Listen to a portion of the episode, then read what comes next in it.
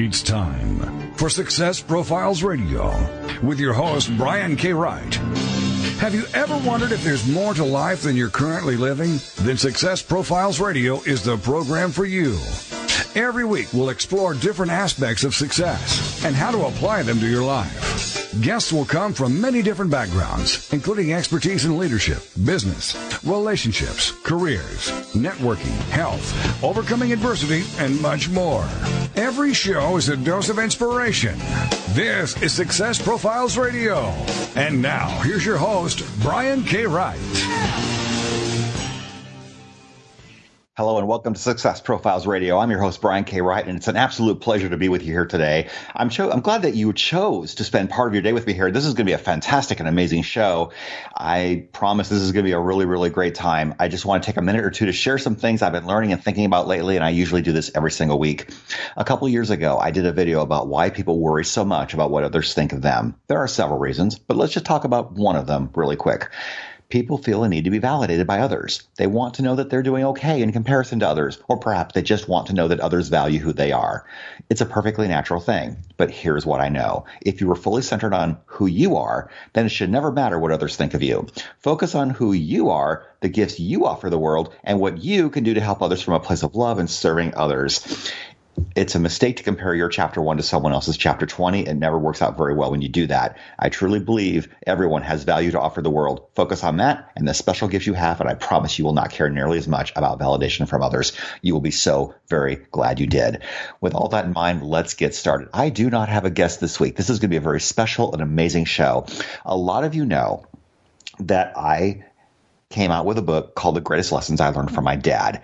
It is available on Amazon right now. The official launch is happening this week. And in fact, I just received my copy from Amazon literally 15 minutes ago and I had to order my author copy on Friday just to make sure it looked good, and it really does. It looks really, really amazing. And today's show will feature myself and a few of my contributors who contributed chapters to this book to talk about their experiences working with me, working with figuring out their stories about how they were influenced by their dad, and how therapeutic this process was for some of them, and everything else that goes with it. And I'm probably going to have about six or eight people calling in, maybe more. Who knows? I put the word out there, and I know I already have a couple people on hold already. But first of all, I want to share a couple of things of my own.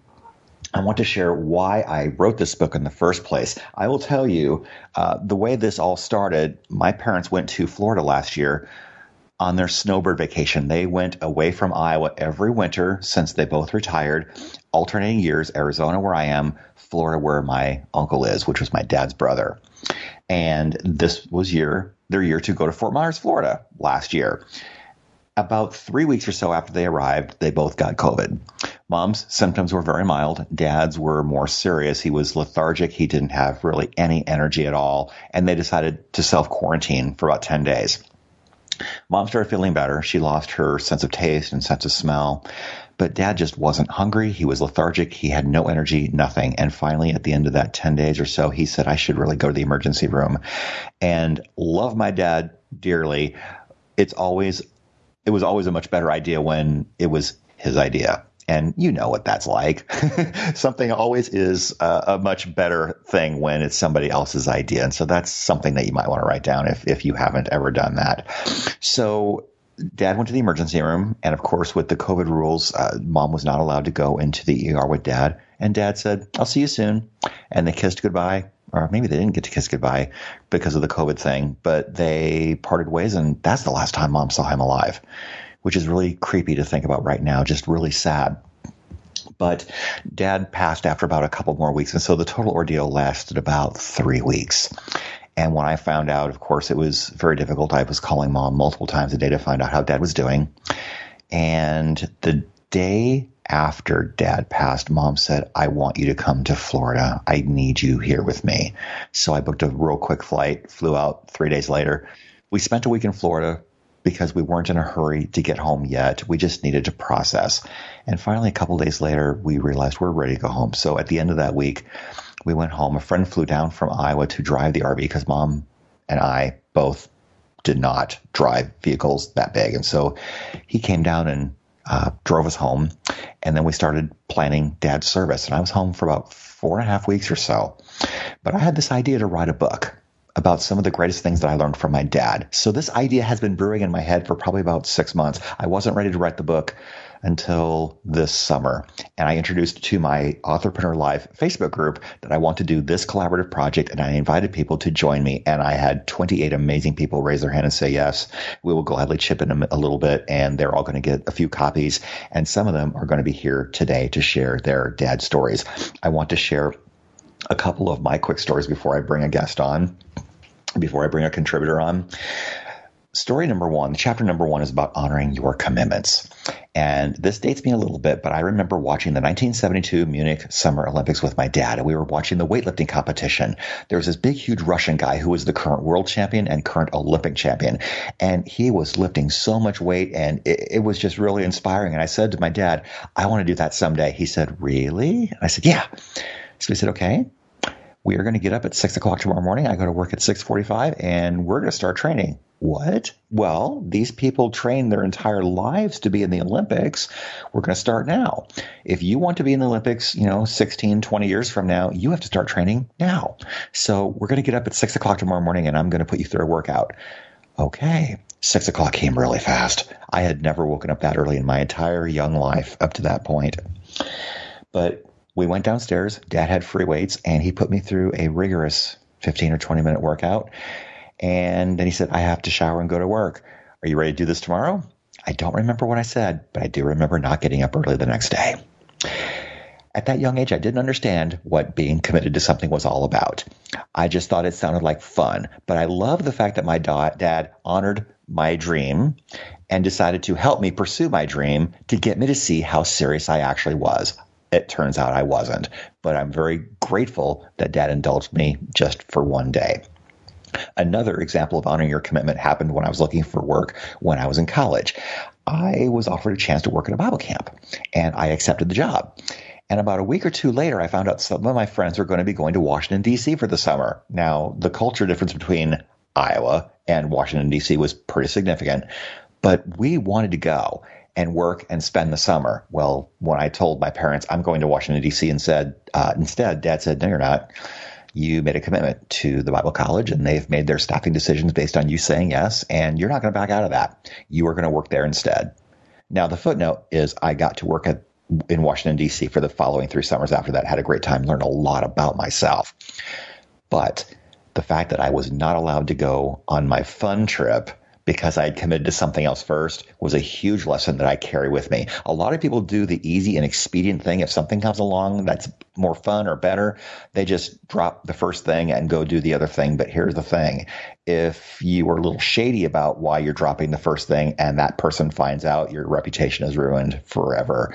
And I am not willing to risk that. So with that in mind, I know we only have maybe two or three minutes to the first break, but I do want to bring on my very first call in, and Steve Gamlin is here. We got four minutes to the break. Steve, how are you? I'm doing great, Brian. So honored to be here. Oh, you're so welcome. I'm really glad that you are here. So tell us what it was like working on this project. I know you lost your dad about what, two or three years ago. Was this a therapeutic experience for you writing about this? It definitely was. You know, it's funny because the story that my chapter shares is actually something that happened five days after he passed. Mm. Uh, because at the time I was building my brand new recording studio, which at the time I was 50, and uh, it was the very first carpentry project I'd done in my life without him. And it, it became very therapeutic then, and more so now because I realized that the lesson I shared in my chapter of the book I've been reliving over and over this past three years based on something he used to say to me when we were doing projects together. Wow. That's absolutely amazing. And I know that your dad had such a huge impact on you. You do you find that when you are working on construction projects, you imagine him over your shoulder guiding you? Uh, yeah, yeah, because I still listen to the same music that we always listen to. I'm still using all the tools we used my entire life. Those were all given to me. And I'm actually still using scraps of lumber that he and I built projects with together, including his old gigantic workstation workbench from his basement. I cut it into enough lumber to build three individual workbenches here at my house. So all the scars, the paint spots, the holes, the burns, the cuts, the the pencil scribbles with measurements. I mean, his handwriting is still on these. So every time I'm working on something, I'll, just start talking with him, especially when I'm looking for a tool, either here or in his old workshop, and I just look up and go, "All right, bud." Where'd you leave it? Mm-hmm. and and I mean, I've documented 14 things already that I have found after sometimes an exhaustive search, and I just go, "All right, bud, where'd you leave it?" And then I find it. Wow. That is absolutely fantastic. I, I love that. And I know that when you write your articles for Success Profiles magazine, a lot of your stories are about you and your dad. And you are compiling your articles into a book, aren't you? I am. Yeah, look for that sometime in 2022 with a little help from my friend Brian K. Wright. Absolutely. Well, there there's a lesson right there. If you are thinking about writing your own book, you just need to look at some of the content you have already created. If you are writing on a specific topic or if you are contributing to a specific publication or group of publications around the same general idea, maybe that's the basis for a book. When I interviewed Jeffrey Gitomer on my show several years ago, I asked him, what was the reason you wrote your book? How did you get started doing that? Did you think about writing a book? He goes, no, I just started a blog about all the stupid things that salespeople do. And a hundred blog entries later, he had a book. Mm-hmm. So, so that's that's really fantastic. So t- just and we've got maybe a minute and a half to the break. Just give us, you know, in a, in a, a minute or so, in a maybe a couple sentences or so, what do you do and how can we find you? I am a professional speaker. I work in the positivity and humor category with a big emphasis on visualization and vision boards, taking the arts and crafts mindset right out of it, going hardcore with people to identify who they are, where they want to go, why they want to go there, and an action plan to get there. So anybody who is interested in learning a bit more, especially with this new year upon us at the time of the show, you can go to motivationalfirewood.com. That's fantastic. Well, Steve, thank you so much for being here and sharing your dad's story. We will talk again really soon. Thank you so much. Thank you, Brian.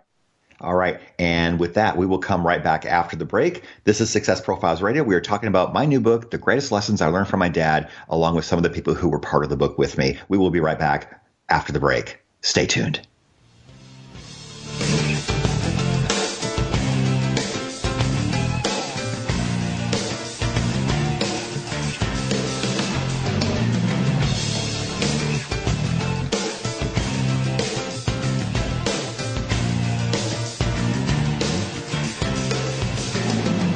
The mission is to motivate and inspire others to discover their unique talents and follow their dreams in life. This is Success Profiles Radio.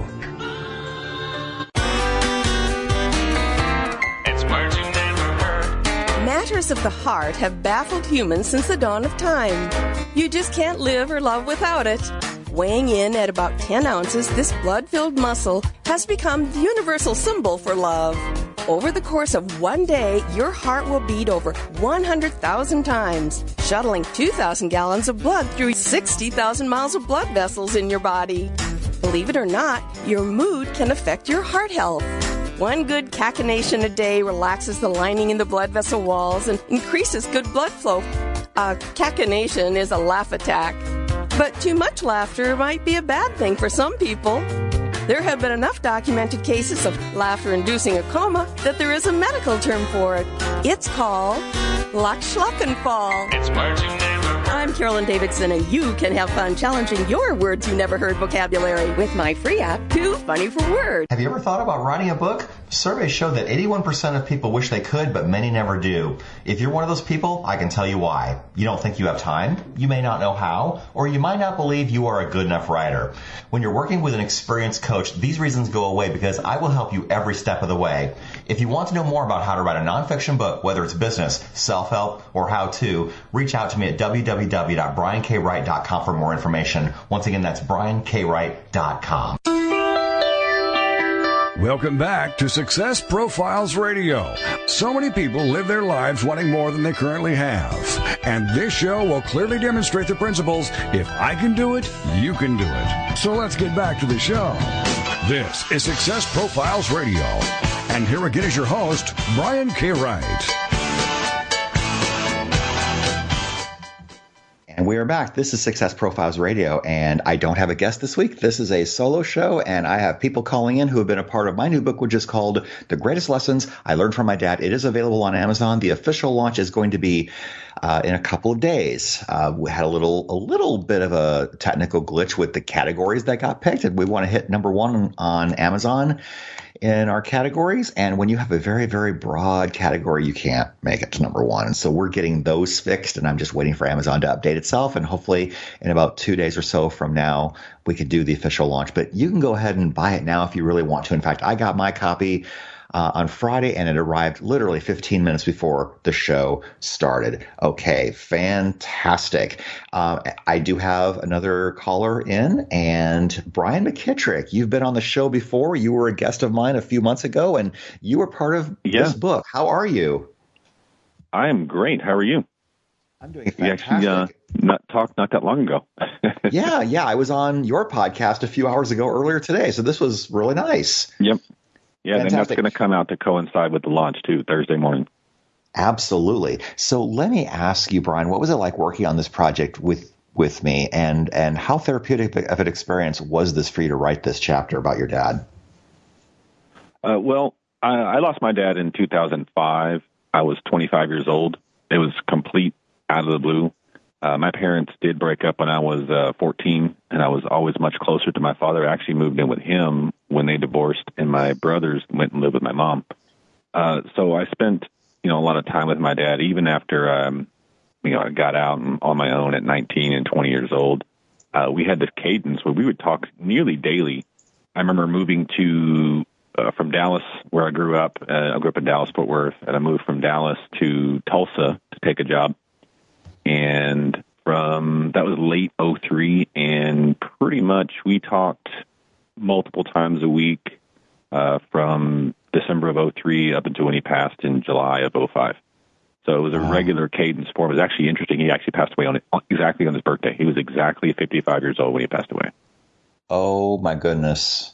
Yeah. Wow. I went to call him on his birthday. I, it was in the evening. I was at the I was managing a Best Buy store and uh, at the evening, I hadn't called him yet, and I got uh-huh. a text from my brother, and my brother couldn't yeah. even talk, and he said just said call my uncle. So, but wow. um, uh, you know, I had come to terms with it. So um, for me, it wasn't really untapping um, any emotional pain per se. I was just trying to find the topic and thing I want to I want to express. It was really more about um, expressing something about my dad to my son, who's eight years old, so he's never met my father. Oh. Mm-hmm.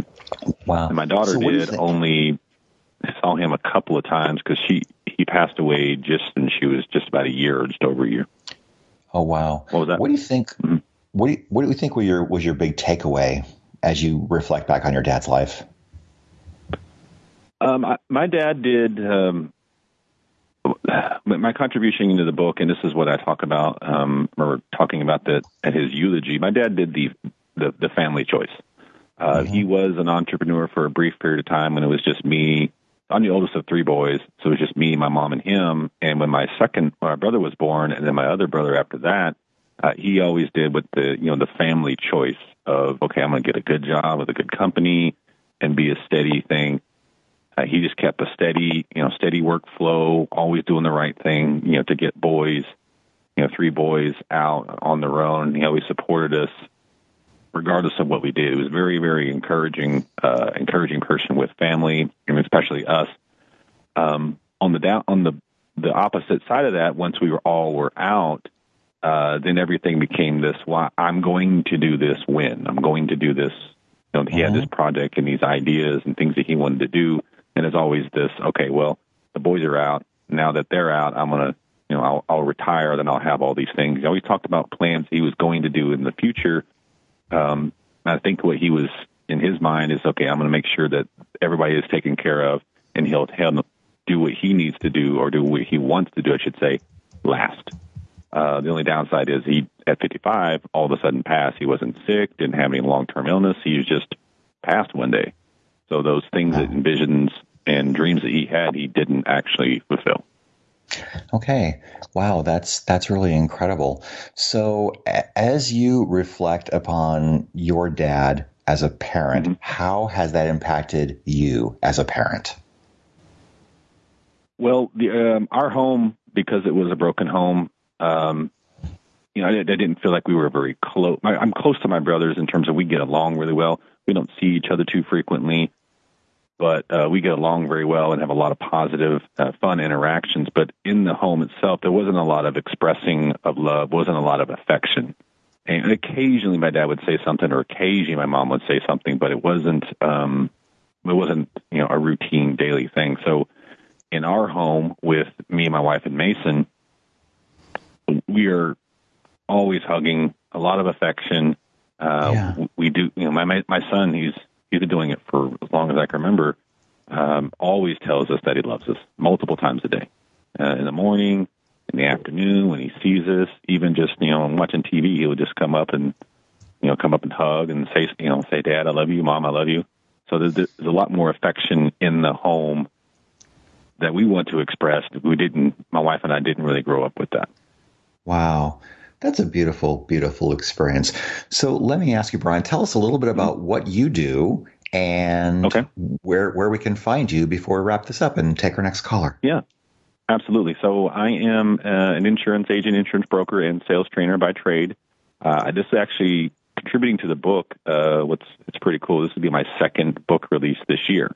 Uh, in August, I released my my book, uh, the sales training book. It's called "It Ain't Rocket Surgery."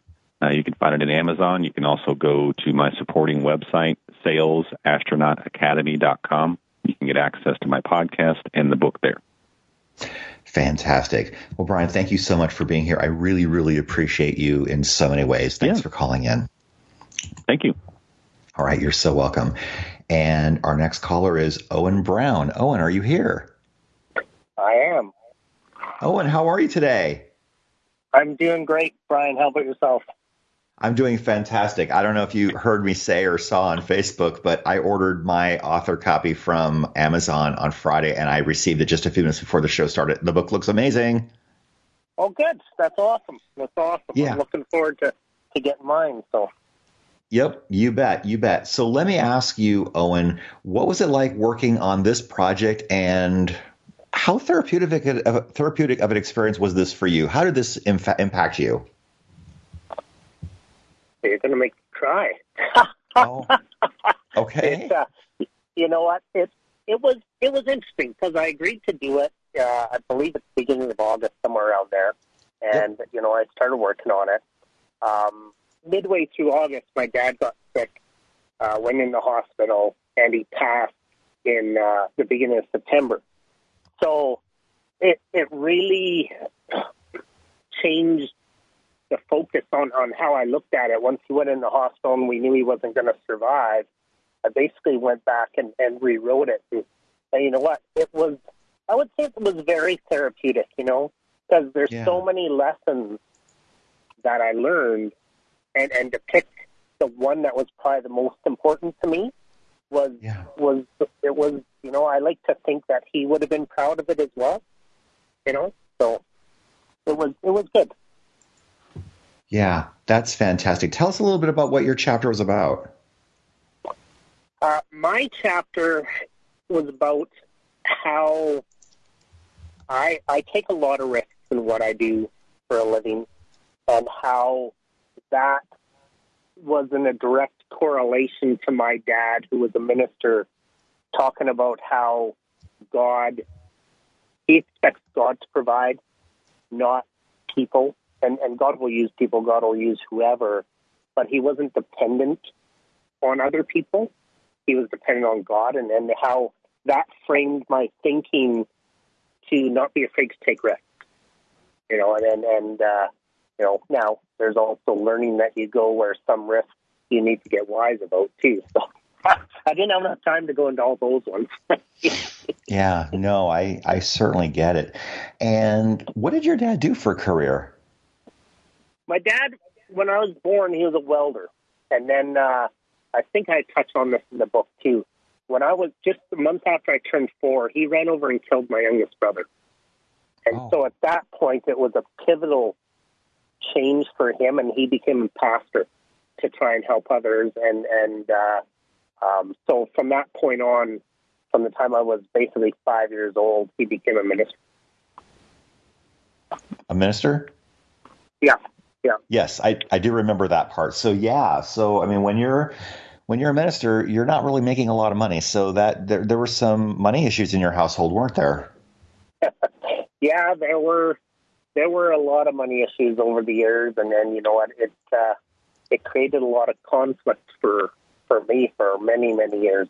In you know because it uh, it caused a lot of bitterness through the years, yeah. and, and and you know what it it is what it is, and you understand. Mm-hmm. I understood no when I hit forty and went through some stuff why how much the trauma of, of losing my brother mm-hmm. uh, impacted the family.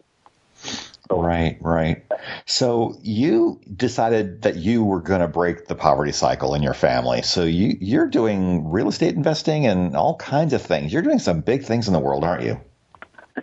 I'm trying. I'm trying. So yeah, it's uh, but yeah, I do real estate and business investing. So we're we're in both. We'll we'll buy businesses, and you know, I do. I, I do believe I have a talent base that is not but it's taken me many years to understand that we're not, not everyone's meant to be poor. God has, uh, you know, some of us are meant to to be well off, not for greedy purposes, but to help right. others. Absolutely. So we've got less than a minute to our break. Tell us a little bit about how we can find you and how we can connect with you, and we'll go to the break right after that. Sure, appreciate it. My main uh, probably way to contact me is, is we have a, uh, Sharpshooter Group is my company. Sharpshootergroup.com is, is one of my main umbrella companies out of Canada. Um, I've got a couple coming in the U.S., but they're not set up yet. So uh, they can, if people want to contact me on, on real estate business stuff, they can contact me through there, or I'm on Facebook, Owen DW Brown, or on, I just had to, uh, Twitter's at Owen DW Brown and uh, I just had to get a new Facebook profile, so I can't uh, remember what that is. So. okay, sounds sounds so, great. Well, thank you for being here, Owen. And we are going to our break. This is Success Profiles Radio. Please stay with us. Don't go away. We will be right back. We'll return shortly. Thank you.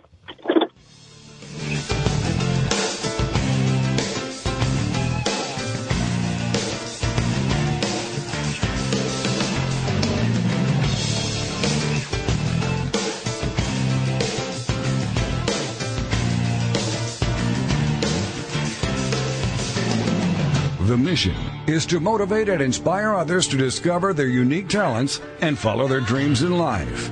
This is Success Profiles Radio. Have you ever thought about writing a book? Surveys show that 81% of people wish they could, but many never do. If you're one of those people, I can tell you why. You don't think you have time, you may not know how, or you might not believe you are a good enough writer. When you're working with an experienced coach, these reasons go away because I will help you every step of the way. If you want to know more about how to write a nonfiction book, whether it's business, self-help, or how to, reach out to me at www.briankwright.com for more information. Once again, that's briankwright.com. This is the TogiNet Radio Network, broadcasting quality programming to the world.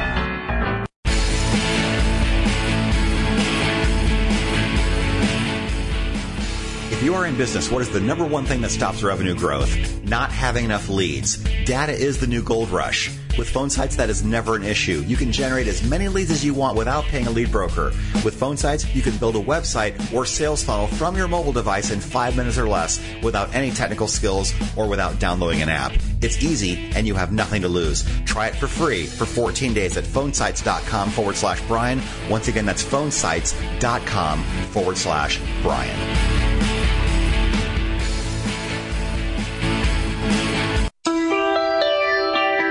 Welcome back to Success Profiles Radio. So many people live their lives wanting more than they currently have. And this show will clearly demonstrate the principles if I can do it, you can do it. So let's get back to the show. This is Success Profiles Radio. And here again is your host, Brian K. Wright. And we're back. This is Success Profiles Radio, and I do not have a guest this week. I am doing this show by myself, along with some of the people who contributed to my brand new book called The Greatest Lessons I Learned from My Dad. I shared some of my greatest lessons, and I invited a bunch of people to contribute with me. There were 28 other people who are in this book with me. And if you have not subscribed to Success Profiles Radio, please do so. Leave a review on iTunes, Apple Podcasts. That would be awesome. I would love and appreciate that so very much. My next caller is Mark Rithaler. How are you, Mark? I am wonderful, Brian. How are you today? I'm doing absolutely fantastic. Thank you so much for being here, uh, my dear friend. I'm so happy that you were part of this project with me. So tell us a little bit about how working on this project was impactful for you. Well, I think it was most impactful for me because as a son, we all want to do our dad justice and make them proud of us and how we live our lives. And what better way to make your dad proud of you than to write a story about a lesson that you've learned that you hold near and dear to your heart enough that you want other people to know about it. And I think that was the most impactful thing. And the more I hear about other dad lessons, uh, it just goes to show how impactful dads really are on our lives. Yeah, that's absolutely true. How therapeutic was it for you to do this? Did you learn something new about yourself in the process? You know, it was therapeutic for me in the sense that uh, my dad is still around, even though he's had heart failure at 40 and mm. he's gone through a lot of trials and tribulations in his life.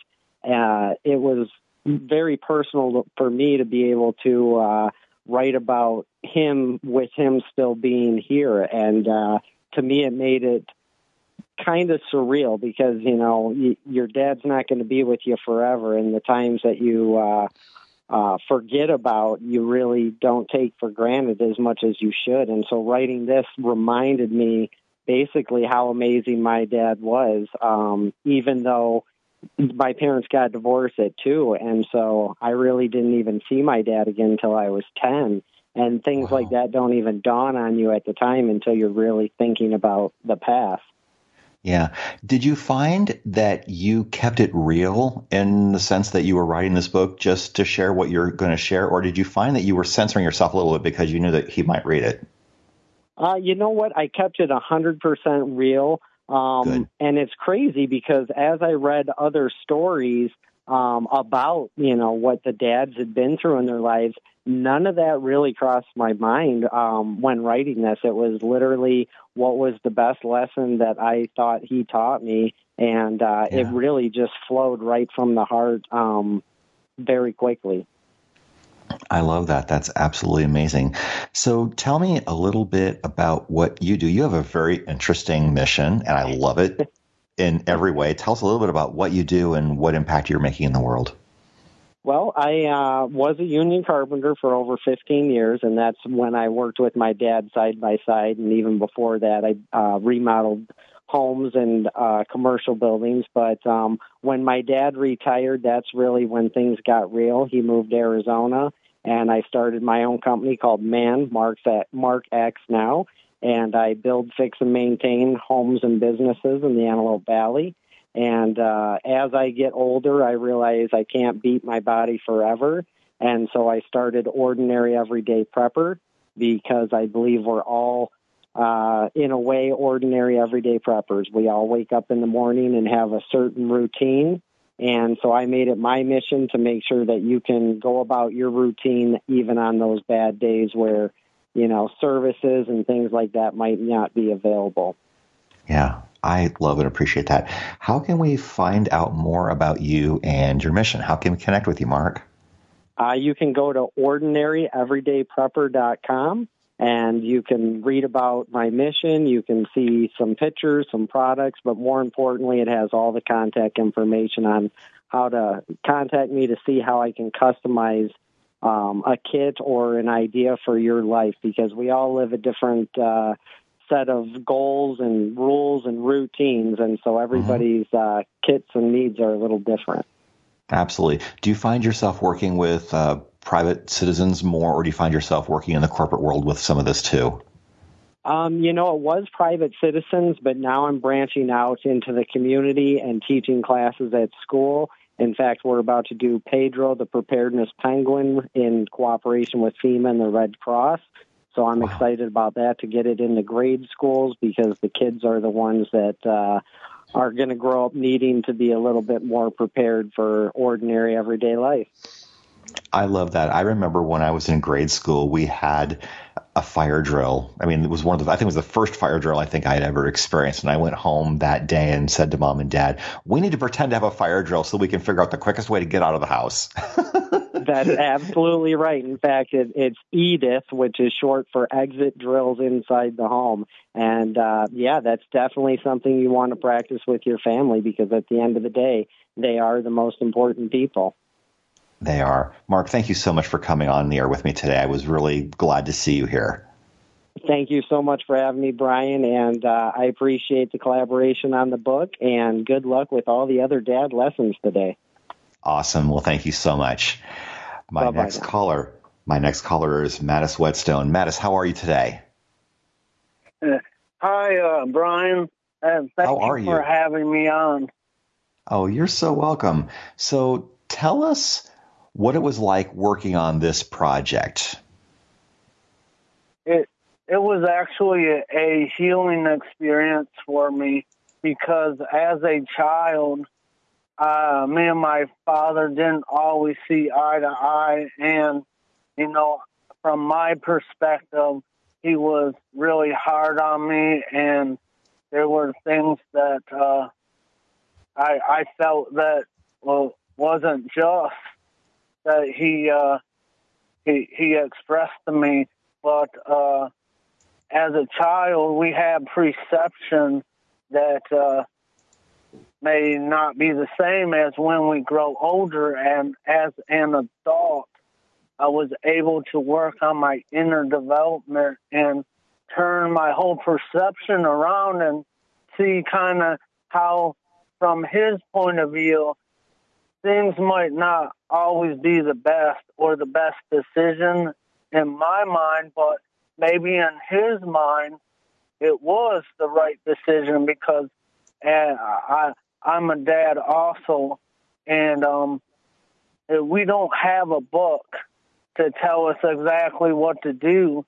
So from that point of view, it was able to I was able to turn things around and you say, and said to myself, you know what? Instead of making myself, uh, you know, think the worst or think something that's not good, why don't I think about the best things that I've learned from my father?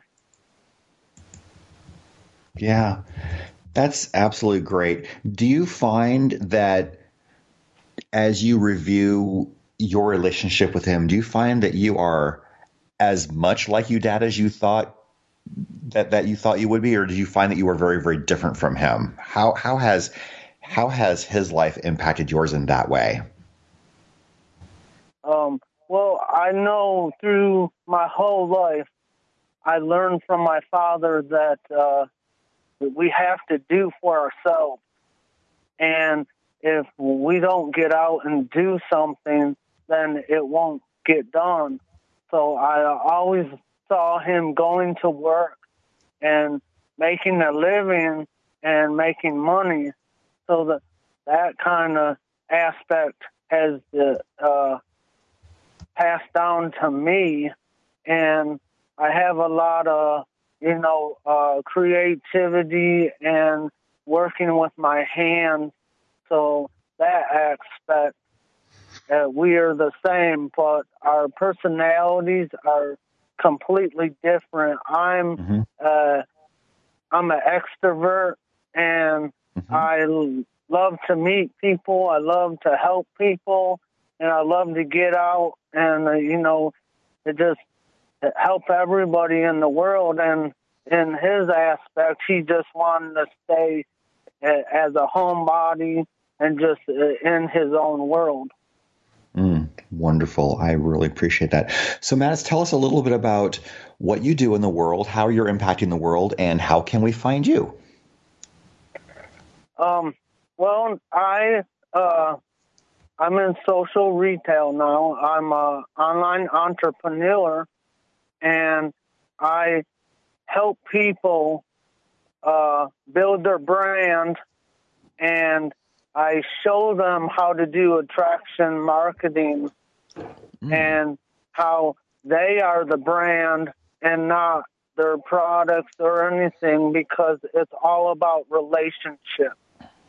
And then I help people build, uh, start their own business. I have an opportunity where they can start their own business also online. And you can find me on Facebook at Marius Whetstone.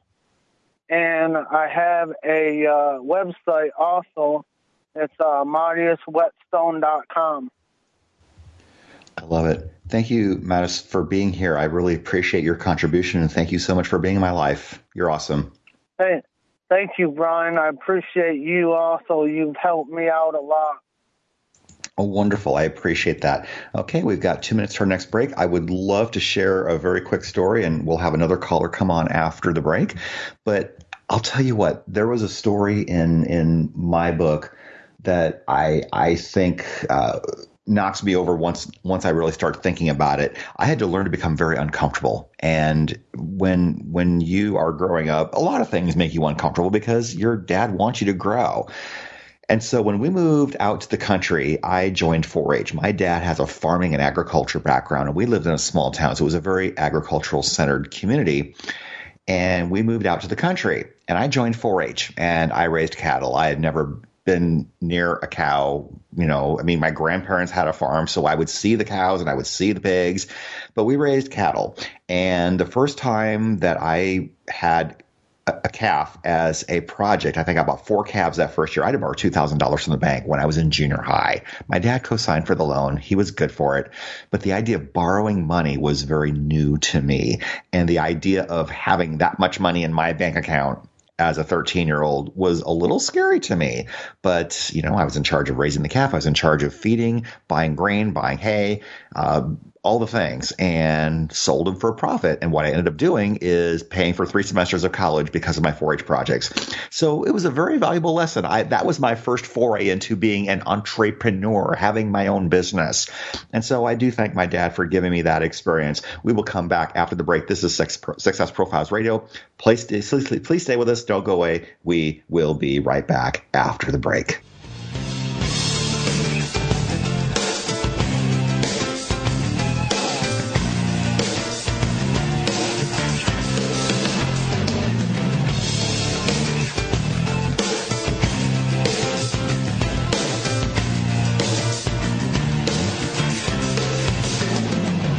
Mission is to motivate and inspire others to discover their unique talents and follow their dreams in life.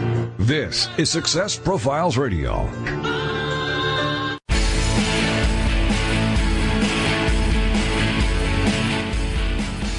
You are in business, what is the number one thing that stops revenue growth? Not having enough leads. Data is the new gold rush. With PhoneSites, that is never an issue. You can generate as many leads as you want without paying a lead broker. With PhoneSites, you can build a website or sales funnel from your mobile device in five minutes or less without any technical skills or without downloading an app. It's easy and you have nothing to lose. Try it for free for 14 days at phonesites.com forward slash Brian. Once again, that's phonesites.com forward slash Brian.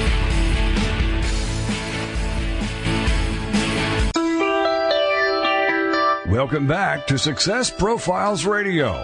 So many people live their lives wanting more than they currently have. And this show will clearly demonstrate the principles if I can do it, you can do it. So let's get back to the show. This is Success Profiles Radio. And here again is your host, Brian K. Wright.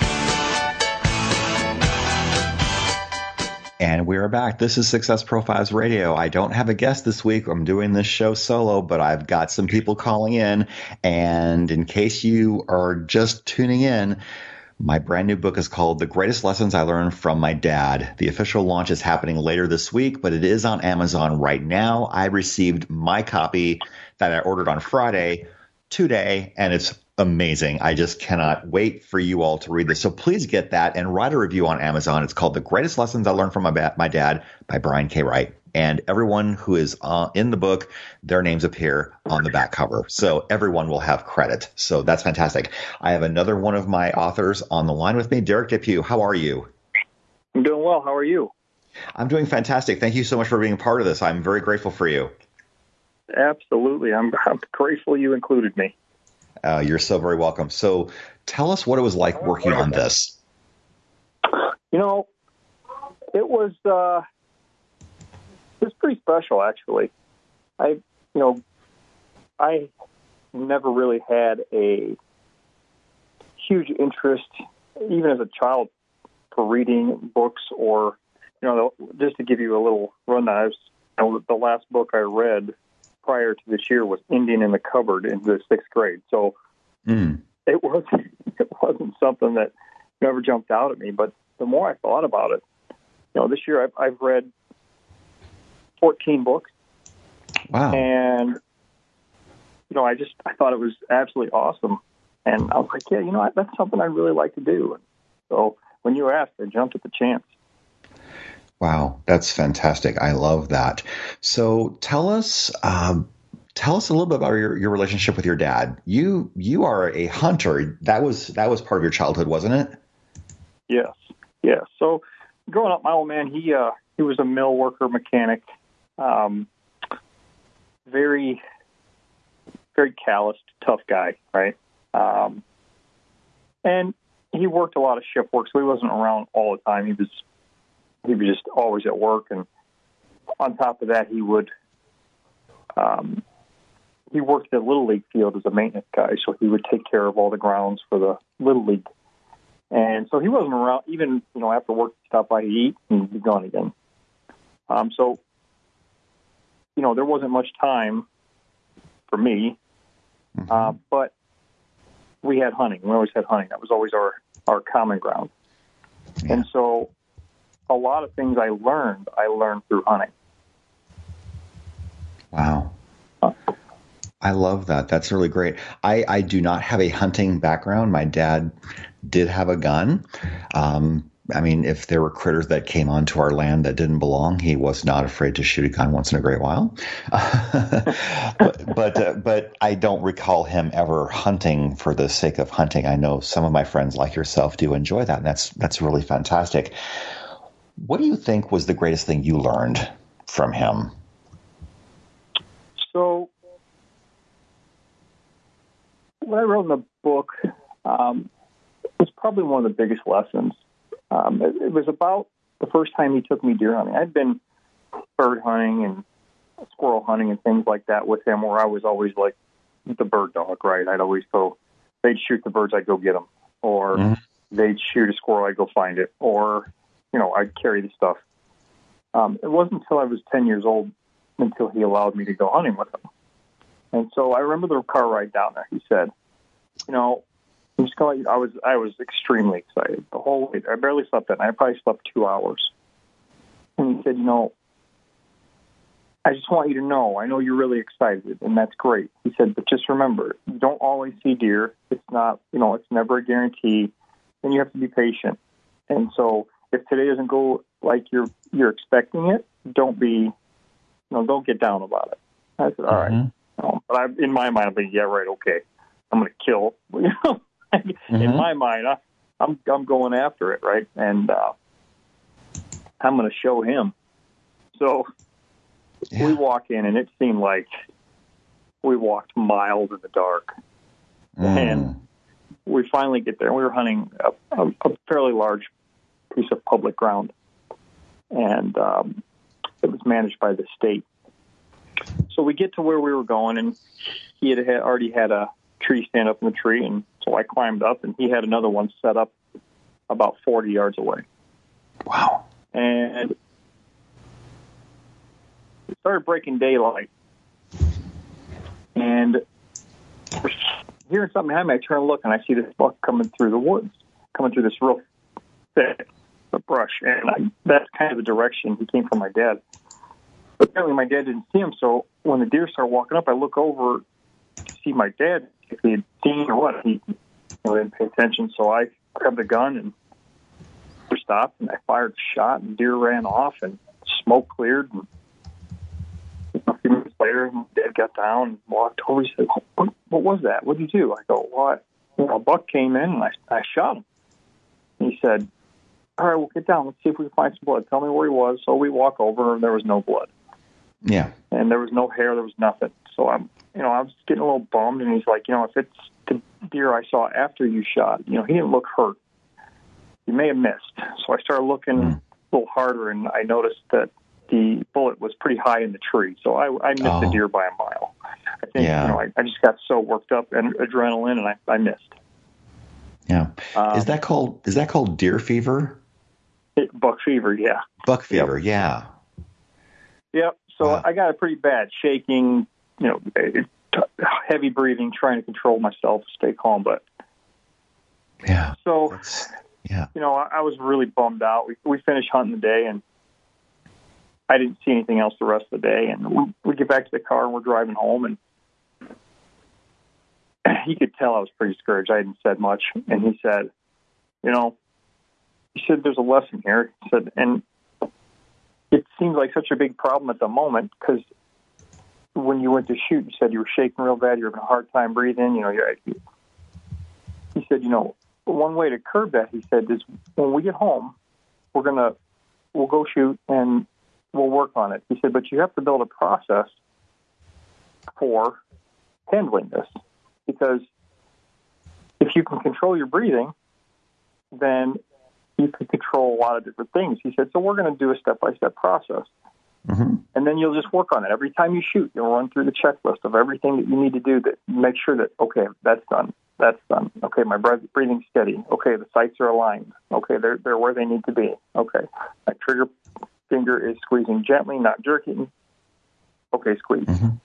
And by doing that, it really relates to a lot of things in life because we get so buried in big problems or things that we see as big problems when they arise, when in reality it's a bunch of small things compounded that when we take the time to look at them, we can break them down and work through each aspect to then overcome that big problem. Yeah, absolutely. So, Derek, let me ask uh, real briefly before we wrap up. Tell us a little bit about what you do and how we can find you. Sure. My name is uh, Derek Depew, like you stated, and I own the Mountain Hunter Box, which is a subscription box for hunters. Um, the monthly box goes out each month, and I started about three years ago. I'm a full time police officer. I've sustained some injuries, so you know I'm leaning more towards devoting more time to my e-commerce business. Um, and you can find me on Instagram or Facebook. It's Derek Depew. Um, I believe the Instagram is Derek Depew MHB for Mountain Hunter Box. Yeah. Fantastic. Derek, thank you so much for being here. It was an honor to have you working on this book with me, and thank you for calling in. Absolutely. Thank you, Brian. I appreciate it. You're so welcome. I want to share one more story, and then I have a surprise for you all at the end. One of the lessons that I learned from my dad is that I learned to uh, encourage, have my imagination encouraged. And it wasn't necessarily a lesson that he was really necessarily trying to teach me, but I had a situation which caused me to think really, really big when I was a kid. My family and I went to a Minnesota Twins baseball game when I was little, and I was eating one of those frosty malts that you eat with a wooden spoon way back in the day. So I was eating my ice cream. And as my tongue was rolling around in my mouth, I felt something wasn't quite right. And then when I looked down to my ice cream, I screamed. And dad said, What's wrong? And I looked down and I saw a tooth. I said, What is that? And dad says, It looks like you lost a tooth. Oh no. And then he said, You're going to lose all your baby teeth someday. No, but your adult teeth will grow in their place. Oh, well, what do I do with this? Then he told me about the tooth fairy, about how you put the tooth under your pillow and you get a quarter in the morning. And I thought, wait, I get paid? This is awesome. So I thought, I'll try this. So we got home that night. I put the tooth under my pillow, and sure enough, there was a quarter under my pillow. When I woke up the next morning, I thought that was really cool. And this happened several more times because I had to lose all my baby teeth. But one time when this happened, I decided I am going to catch the tooth fairy. So I started scheming ways that I could catch the tooth fairy. So I decided I was going to hold the tooth in my hand all night long instead of having it under my pillow. And when I woke up the next morning, there was no quarter. I said, Daddy, why did the tooth fairy not leave a quarter? Well, didn't you leave it under the pillow? No. Well, you have to do that. It doesn't work like this. You have to leave the tooth under your pillow because if you don't, then the tooth fairy will just go to the next house. So by that explanation, I thought, oh, this must be a Santa Claus thing. So I put my tooth under my pillow, and sure enough, it was just fine. After that, I got my my quarter. And as we wrap up the show, I want to share something very, very important, and this is my big surprise. Just a few days ago, as I was taking a walk, I realized the best way that I could really honor my dad was to include a letter to him at the end of this book. I resisted it at first, but then I realized if I am resisting it, then I must do it. So I want to close the show by reading the letter to my dad that I wrote. Dear Dad, on the day I'm writing this, you've been gone for over eight months. Not a day goes by that I don't think about you. Even though you're physically gone, I know you were with me in spirit. Mom and I are very grateful that you organized everything so that things were easy to find. The outpouring of love we got during your visitation and funeral was overwhelming. You were and still are deeply loved and highly appreciated. Our friends and family have been very helpful during this time. In fact, David has been a massive help. He flew down to Fort Myers to help us drive the RV home from Florida. He's been available for everything mom needed. He even helped mom sell some of the farm equipment. And I call her twice a day to make sure she's doing fine. We talk about you often and miss you very much. And now that you're gone, I realize that I am more like you than I ever thought I would be. I'm far less willing to put up with other people's drama. I only give my time and energy to people who are going where I want to go, and I don't put up with people who respect me, and I stand up for myself a lot more. While we had our differences, I'm so happy and grateful that we ended well. I never thought that saying goodbye at the Des Moines airport after last Christmas would be the last time I see you alive. Christmas is going to be really hard this year. Mom said she will still hang your stocking by the fireplace along with ours. This will be would be your year to come to Arizona, but mom will not be traveling, not without you. With that, I hope this book honors your memory the way that I intended it to. Thank you for joining us. This has been Success Profiles Radio, the greatest lessons I learned from my dad. Get on Amazon right now.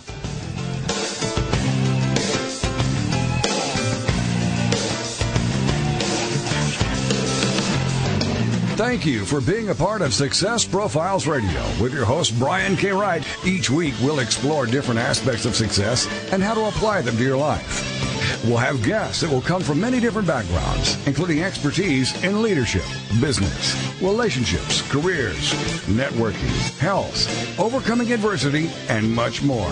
For more on Brian and the show, check out his website, briankwright.com. If you've ever wondered if there's more to life than you're currently living, then Success Profiles Radio is the program for you.